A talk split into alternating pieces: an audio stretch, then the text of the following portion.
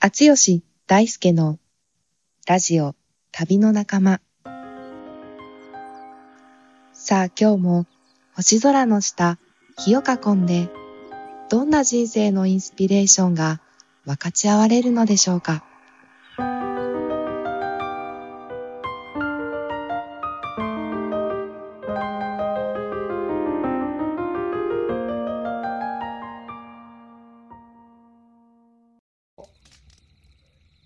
こんにちは、つよしです。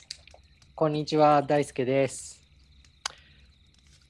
第何回ですか7回かな ?7 回くらいかなはい、うんうんうん旅の仲間。あっちよしさん、これ、徐々にリスナーの数リスナー増えてるんですよ。そうっすか。毎回100人はコンスタントに凍るようになってきまして。友達からもね、結構気になってますっていう声そう、聞きますね。前回の責任のやつ面白かったよみたいないいね話とかもありつつ、着実に輪を広げている旅の仲間ということ で。はい。じゃあ今日ははい。厚吉からということで、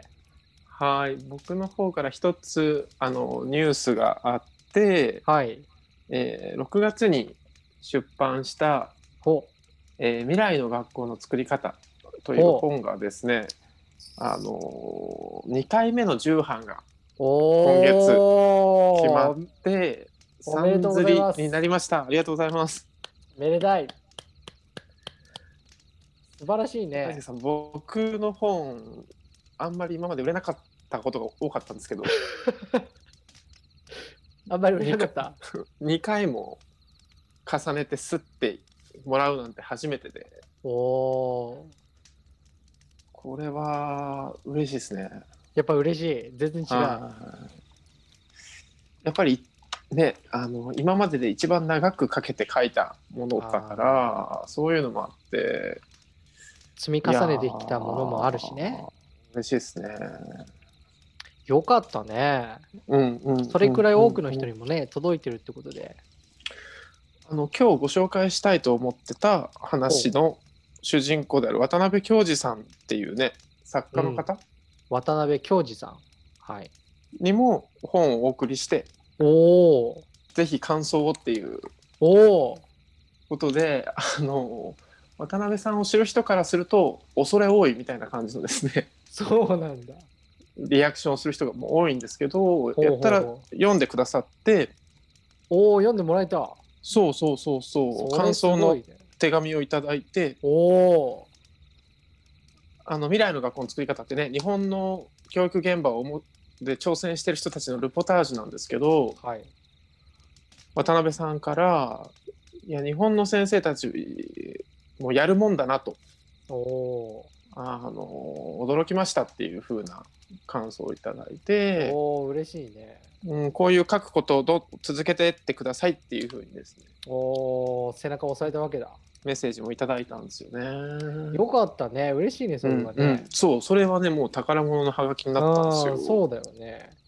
いや、僕ね、ちょっと正 直、うんうん渡辺教授さん、まあ、名前はね、うんあの、石牟礼さんって、まあ、熊本のうんうん文学界隈、そうだよ石ね牟。礼さんや、えっと、渡辺さんって、まあ、そういう有名なうんうん名前は知ってるんだけど、そうっすよね石牟礼美智子さんは詩集とか詩がそうだよね僕好きなんで、すごくうんうんうんうん目に振る、目にする機会は多いんだけど、あんまりね、渡辺教授さんってどんな人かって分かんなかったし、あの、厚吉がなぜそこまで心惹かれてるのか、ちょっと正直まだ追いついてないので、ぜひちょっと今日はそのあたり聞かせてもらえたらななんて思ってる。そうですね。渡辺教授さん、僕、ハマってもう今3年目ぐらいになるんですけど。おお 渡辺教授歴。 そうそうそうそうそうあの渡辺さんはね、生まれはもう1930年なんで、 30年そう、もう御年90歳にジャスト90。なられると。そうそうそうそうか、30年前だから。そうそうそうそうすごいね。。で彼のかいたくさん本を書かれてるんだけど一一番やっぱりみんなに読まれてるっていうのが「生き死よの面影」っていう本でした、えー、生きしよの面影。これやっぱいつ本頃好出きたな本です人かは結構みんなこれがす読んだことあるって人が多くて98年に出てる1998年に出てる本で、はいはいはい。えー明治になる頃に外国人が日本に来てうん。日本についてあれやこれや書き残してる文章をこ渡辺さんがあのいろいろそういうのをですねまとめて当時の外国人は日本に来てどんな感想を持ったのかどういうふうに日本人を見てたのかっていうのをう。うん。あの綴った本でそれがすごく読まれてる作品なんですけどえー、あそういうスタイルの作家さんなんですね、そもそもね。やっぱ歴史なんですよねあー渡辺さんの一つのやっぱり書かれてきた軸が。歴史が一つの軸なんだ。そうそうなるほど。石牟美智子さんとはあの生涯のこうパートナーと言えるような関係でうんうん。あの石牟さんが書かれたあの「苦外浄土」ってすげえ有名なはい本あるじゃないですか。有名ですね。あの水俣病のことを、うんあの一つ水俣病のことについて書いたあの石牟さんの本のあの連載時の編集者が渡辺さんだったんですよあそうなんだ。で渡辺さんは生涯で雑誌を創刊してうんこう出し続けるっていうことをやってきた人で、うんうん。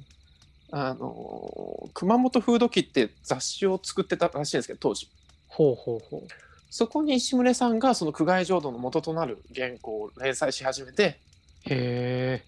渡辺さんがこれやべえなっていう原稿が来たっていう感じのところが渡辺さんと石牟さんのこう作家と編集者っていう関係性から始まったみたいなんですね。そうなんだ。でそれから石牟さんが亡くなるまでもうずっとこうお互いの創作を支え合うパートナーみたいな感じでうんうんうん。も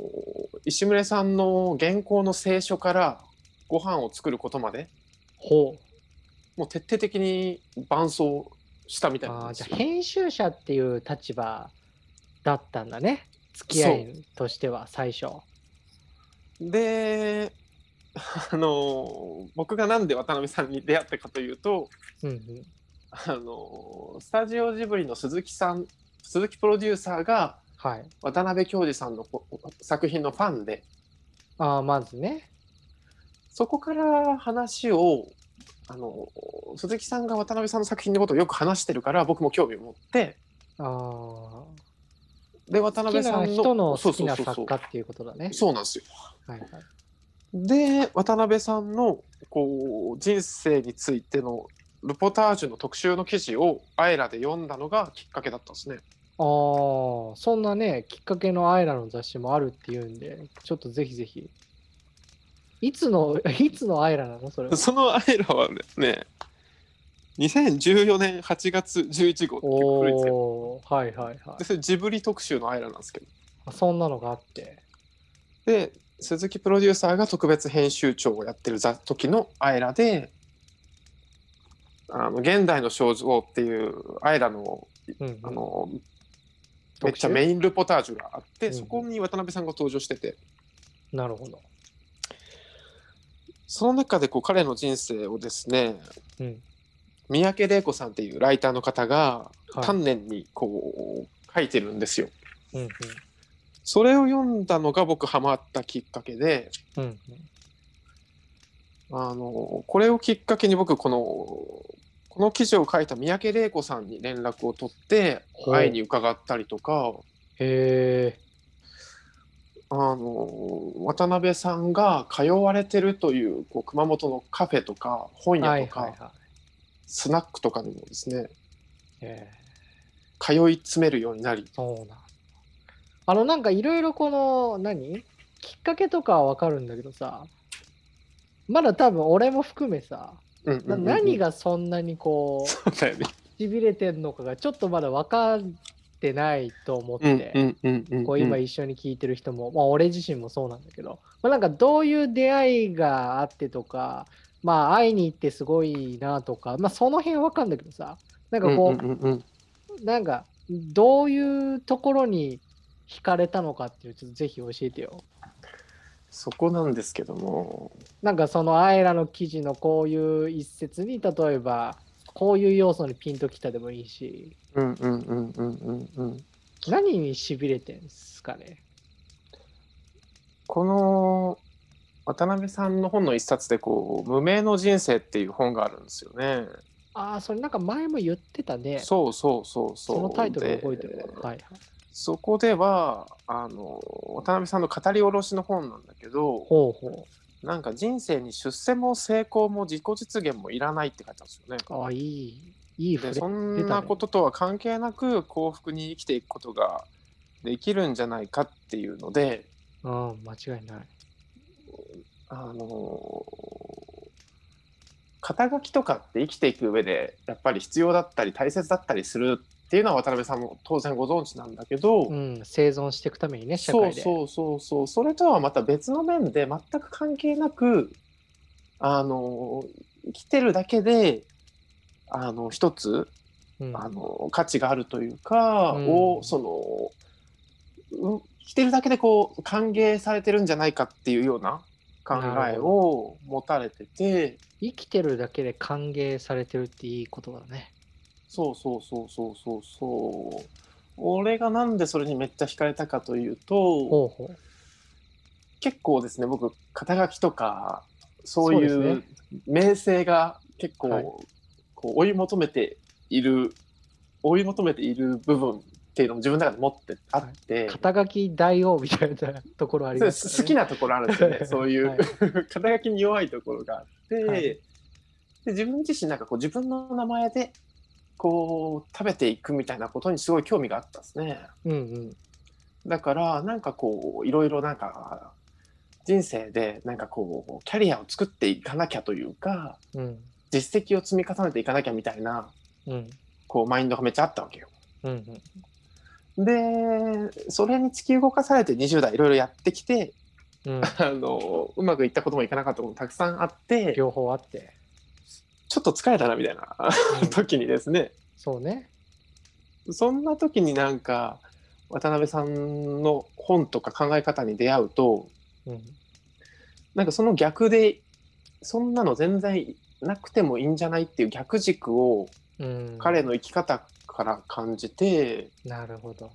渡辺さんはそれをこう90年近い人生で一つ体現してるというか、あーそれを体現してるっていうそう風にそうそう見え生たき方らねでねうんうんでいろんなはちゃめちゃなチャレンジというか行動をされてきたんだけどやっぱり今も元気に生きてらっしゃってうん今もこうそう書き物をしながらこう世に本を出していってるっていう姿からなんかこうしびれたんですよね。なるほどそなんんなか自自由でいいのというかあ、ーうん本当の意味だよねそうそうそう自そうそうそう由ってこう自分であっってよし自らであってよしって書くじゃないですかなんかまさにこう言ってもらってるのって本当になんか肩書きやラベルハッシュタグとか抜きにしたそのままの、うんうんうんうんまあそのままの自分でいいというかねなんかそういう安心感を、まあ、使い古された言葉じゃなくてなんか渡辺さんのそういう文章から伝わるあり方とかエネルギーに触れて敦吉はしびれたのかななんて受け取りまうした。ん、そうかもしれないですね。うんうん。だからそれをきっかけに、こう、渡辺さんの本とか、彼の関係してる人に会いに熊本に行くっていうのを始めて、なるほど。かれこれ2年経ち、うんうん、実はあの昨日も熊本から帰ってきたばっかりといねうさことっきで、言ってたね。そうそうそうそう。うそこでは、渡辺さんが熊本のある予備校で、うん、予備校生に対してメッセージを送るっていう会があったんですよ。おお素敵そう。で御年90歳の渡辺さんと1819の予備校生たちが、あの出会ってそこでどんなメッセージを渡辺さんが発するのかっていうのは僕すごい興味あったんですよ。ああ興味あるねそれね。だからその場にあの伺って参加してほうほうほう。どんな会になるのかなってすごい楽しみだったんですけど、ほうほうほうどうだった実際。渡辺さんのメッセージはすごいシンプルで、うん、あのーまあ、自分はあのーそもそもそんな大した人生を送ったわけじゃないからそんなにその参考にならないって思うっていうのを前提にうんおっしゃっておきながら、あのーさっきのその肩書きとかそういう役職っていうのはこう今の近代とかこう時代でどうしても必要だけどそうじゃない世界を育てていくっていうのもすごく大事だからうんあのーそういうのにやっぱり本を読むみたいなことがすごくあの助けになるぞみたいなな話るほをどね。予備校生たちに授けてて、あのー世界は君たちが生きてることを常にあの歓迎しててうん。あのー木とか鳥とか花とか自然とか風とか全部が、あのーみんなが生きてることを歓迎してるんだから、まあ、決して死なないでねというかし あのーここのところほら自殺のニュースとかも結構あるじゃないですか。うん。自殺者も増えてるね。そういう意味で、そうそう、世界はあなたの命を歓迎してるっていうメッセージをうん。発してたんですよね。いや、重いね。90年っていう時を経て一人の人間が語るっていう、語ったその中身が、それっていうのが本当に重みがあるね。うん本当に誰でも言葉として言えちゃうんだけど、そうそうそうそうそれそうそうそうでたくさん言えることがある中で、じゃあ18、19の子らに限られた時間で何伝えるかって言った時に、そうなんだよね。そのあなたは世界から歓迎されてるって言葉を選んでるっていううんのうが、んうん、なんか美しいなって思ったな。別に社会に役立つために生まれてきたんじゃないからねみたいなねうん、間違 いない。本当にそう思うね話をしてて、結果として役には立つかもしれないけど、うんうんそこは目的じゃないよねうんうんうん本当にねかっこいいんですよね渡辺さんが言うとう、んうんいやーほん、敦義がなぜ惹かれたのかってすごくなんか分かったな、今ので。わかっうん。興味がね、50倍くらいだった。たちょっとなんか文章少し俺の好きなテイストと若干違うなとか、その表面で襟好みしてる時うんうんうんうんうんところがあったから。なるほど、そういうエネルギーの人なんだって、なんかすごく分かったな、なんか今ので。うん。渡辺さんがやっぱり天才だってあのほとんあの褒める人って少ない文章を読んでてだけど、やっぱ石牟礼道子さんと坂口恭平さんやっぱ坂口恭平来るんだ、そこそうで。そうそうそ坂口恭平さん、さすがですね、やっぱう、ね。先そこに日入のるの講演会でもやっぱり言ってた坂。口恭平恭平はすごいっていう話をしてていや、我らが大学の先輩ですからね、私そうですよね。で、例の命の電話の話とかもしてて、してて、してて、うんうん。で俺ちょうどさ、これこの焚き火のこのラジオをする前、ちょうど坂口恭平さんの原稿をノートで見ててはいはいはい。彼今「お金の学校」っていうタイトルでやってんだけどさうんうんうんうん。なんかそれも今の渡辺恭二さんの話とすごくつながるなとも思ったし、はいはいうんはい。なんかほらこういう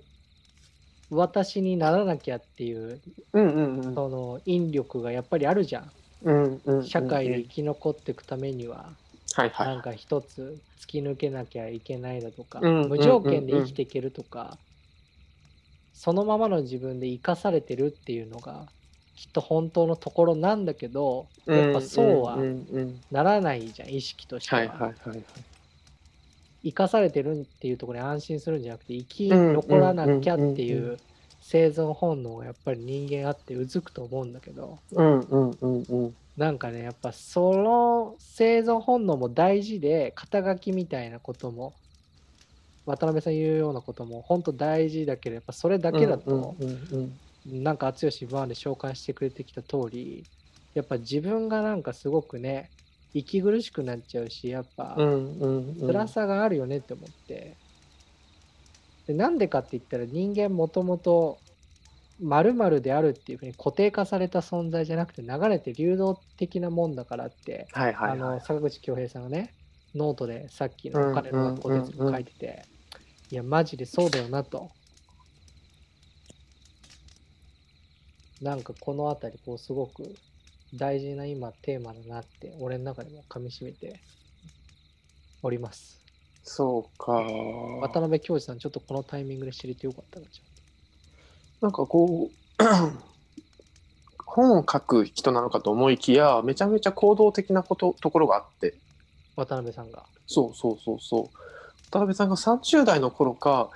あの石牟礼さんもあのやなんか作っていたあの水俣病の闘争に関して、うん渡辺さんをなんかこうブレーン的なことをやってたんですね。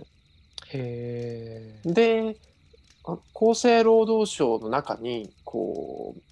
直訴というかこう選挙するみたいなこう突撃するときにいいねあの渡辺さんはこう妻子持ちにもかかわらずほその突撃する チームに加わりううん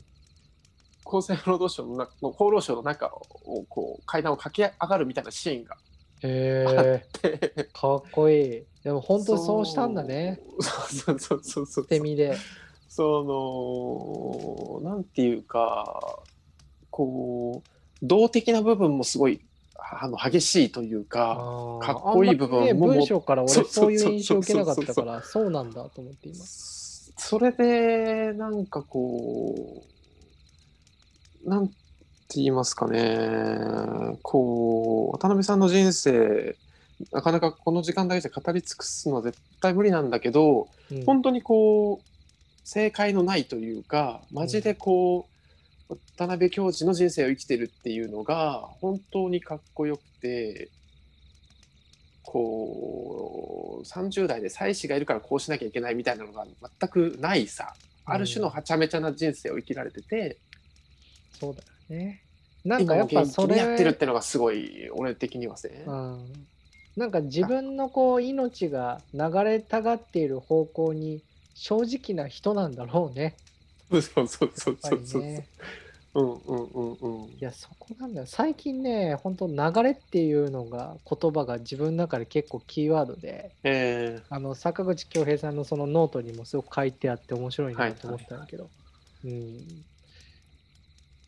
なんかやっぱ本なんつうのかなこう本来全部流れてるじゃない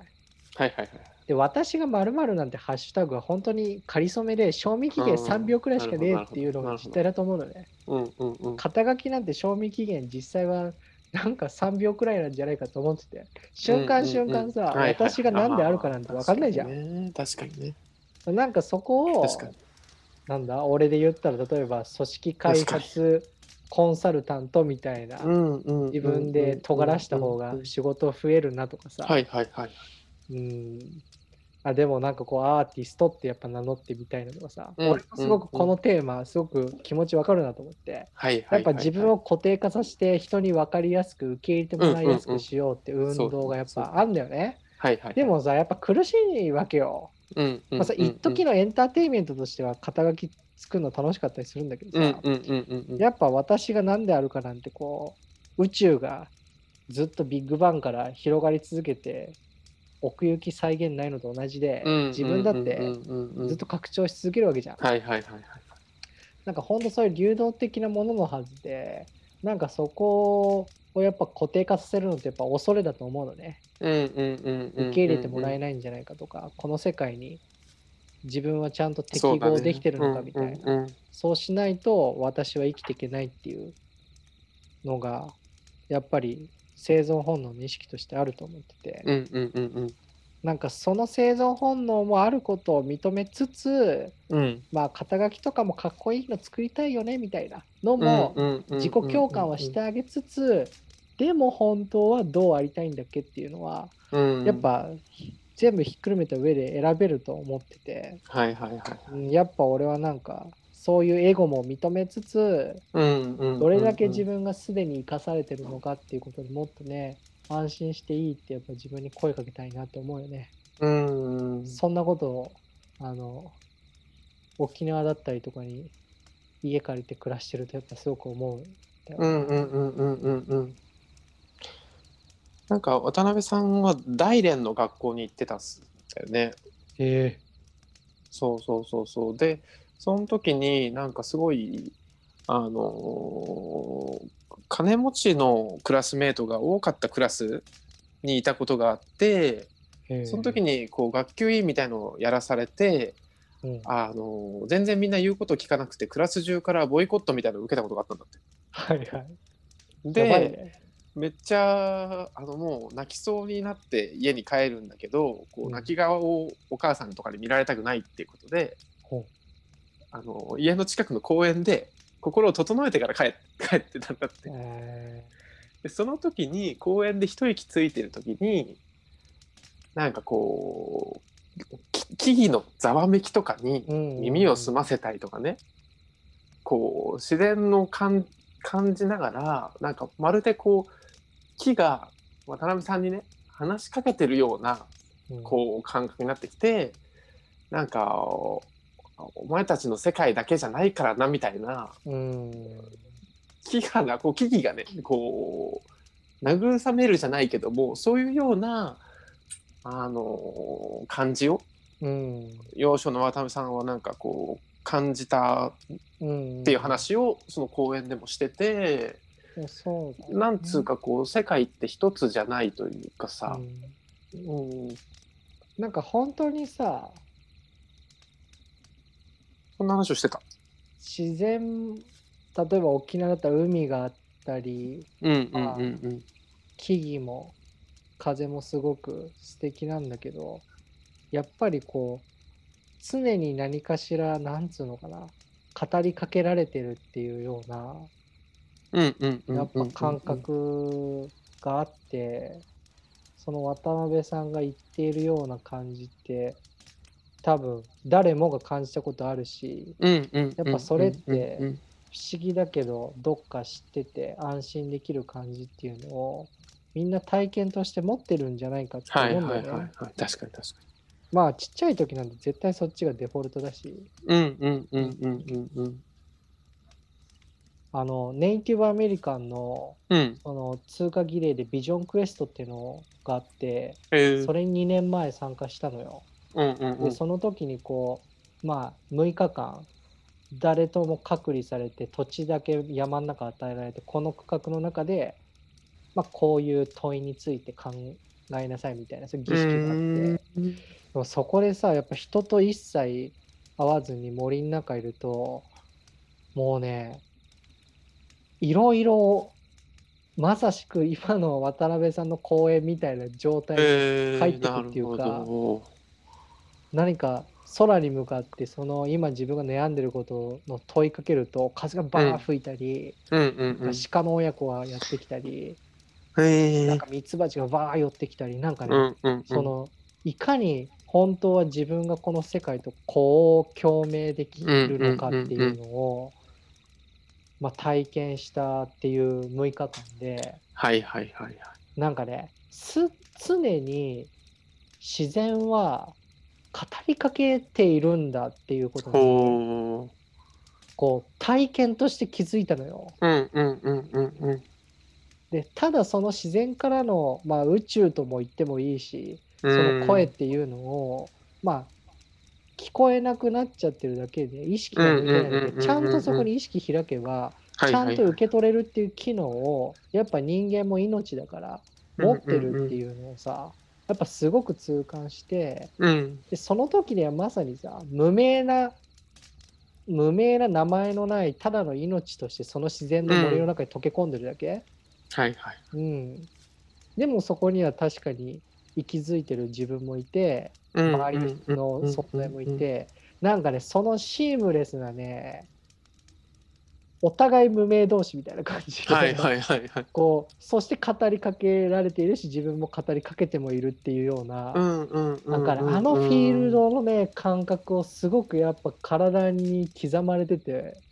そのね渡辺さんの言ってる講演の話すごく一一貫として共感できるなってそいっうかそっかやっぱそこは安心があるよねって思って、うんうんうんうんうんうなんんかまさそにうそうだよね渡辺さんが言ってる太陽も風も樹木も全部がうん俺たちの命を歓迎してくれてるみたいな話いや本当にそれこそが間違いなく真理なんだっていうことをまあ体験したなって俺も思うから、うんうんううんん、共感できるなって思うよね。そういう時空間をやっぱ今この社会に取り戻すっていうことがうんなんか必要としているコなコロナからのメッセージなのかなとかも思うよねう。んうんうんうんうんもっと安心していいしそんなに経済とか成長だとかことだけに邁進しなくても大丈夫だよっていうなんか名もなき命としてそこにあっても大丈夫だっていうはいはいなんかそういう時空間みたいなのが、うん、取り戻す時なのかなと。だからさこのメ思ったッりしセまーしジたがさ予備校生にどんな風に響くのかっていうのはすごい興味あったんだうんよね そのさとは言っても彼らも受験があるしみたいなさそうだよね、目の前のね、そう生存かそかうってるそかうそう本読めとか言われたって参考書を読まなきゃいけないとかねら。確かに。だからさどうだったのどんなリアクションするんだろうっていうのをうんうん見てたんだけど、めっちゃ真剣に聞いてて さそうだよね、きっとね。 俺一番後ろだったんだけど後ろ姿からもうすげえピターっと聞いてるのが分かって、うんわかるよね、そういうのね。終わった後の質疑応答の時間もすげえ盛り上がっちゃってさああ、そうなんだ、やっぱ。なんかこう自分はこの大学に行かなきゃいけないみたいのを親からやっぱ求められてたそうだよでね浪人を重ねてる子とかもやっぱその予備校にいてさ親からの恐れだったりするからね。その肩書きを取りに行かないとやっぱりきついみたいうんな、愛されないみたいなやつよね、そうそう予備校生ってそういう状況ってあるじゃない。うん、その話とちょうどやっぱ違う軸の話だったからそうだよね。でも本当はそっちが本当の空間、時空間なんだって、いやそっちが本当は心地いい流れる方なんだって多分知ってるよね。うんうんうんうんだからすげえあのめっちゃ聞いてたし渡辺さんの話もそうあーそ反うだと思うよ応してたと思うんだよね。うん 実はその講演会私が企画というか言い出しっぺの一人あ、お前かい。だったん でそうなんだ。本当は対談をしたかったんだけどうん先方から渡辺さんオンリーの講演がいいってことになってああまあよかったじゃん。すげえよかった、バすげえよかったうんケねねえ、厚吉からのそれはギフトで、うんうんうん子供たちにね。いや、いい話ですね。30 32分くらいになってます、今。いやもう一旦これでねまだまだ語り尽くせないんですけど、うん。いや僕もあなたもみんな世界から歓迎されてるっていう、そこの安心感だよね、今日。いい話でしたこれ嫌なことあったらもう公園でキキと会話しようっていういや、渡辺さんからの間違いないよねメッセージだっ本当にね、自然の力は偉大だよね。たとにかくちょっとこれからもねこのラジオで渡辺さん含め石村さんのこととかもね石俺牟も礼まさだんまもだいいね読み始めたばっかりでうん。なんだけどすごい多分なこれ長い時間かけてこれから多分そし、ね、自分の中にの咀嚼していくんだろうなっていう感じのうん2人だよね、石村さんも渡辺さんも。いいじゃん、いいじゃん。ちょっとあの、かっこつけちゃうと、やっぱこうのんラジオ聞いてる人たちが、名もなきね、私としてくつろげるような、そんな時間になるといいですね。このラジオそうで聞いてるす時ね。ね。はい、じゃあ一旦今日ははい。この辺でしましょうか。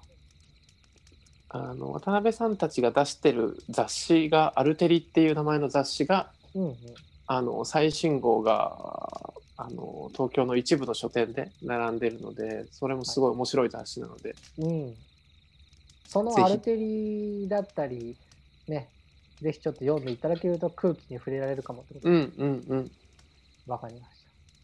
た。ありがとうございます。はいあこりの辺がとうございによろしまでしょうかす。ういっすはい、皆さんありがとうございました。ありがとうございました。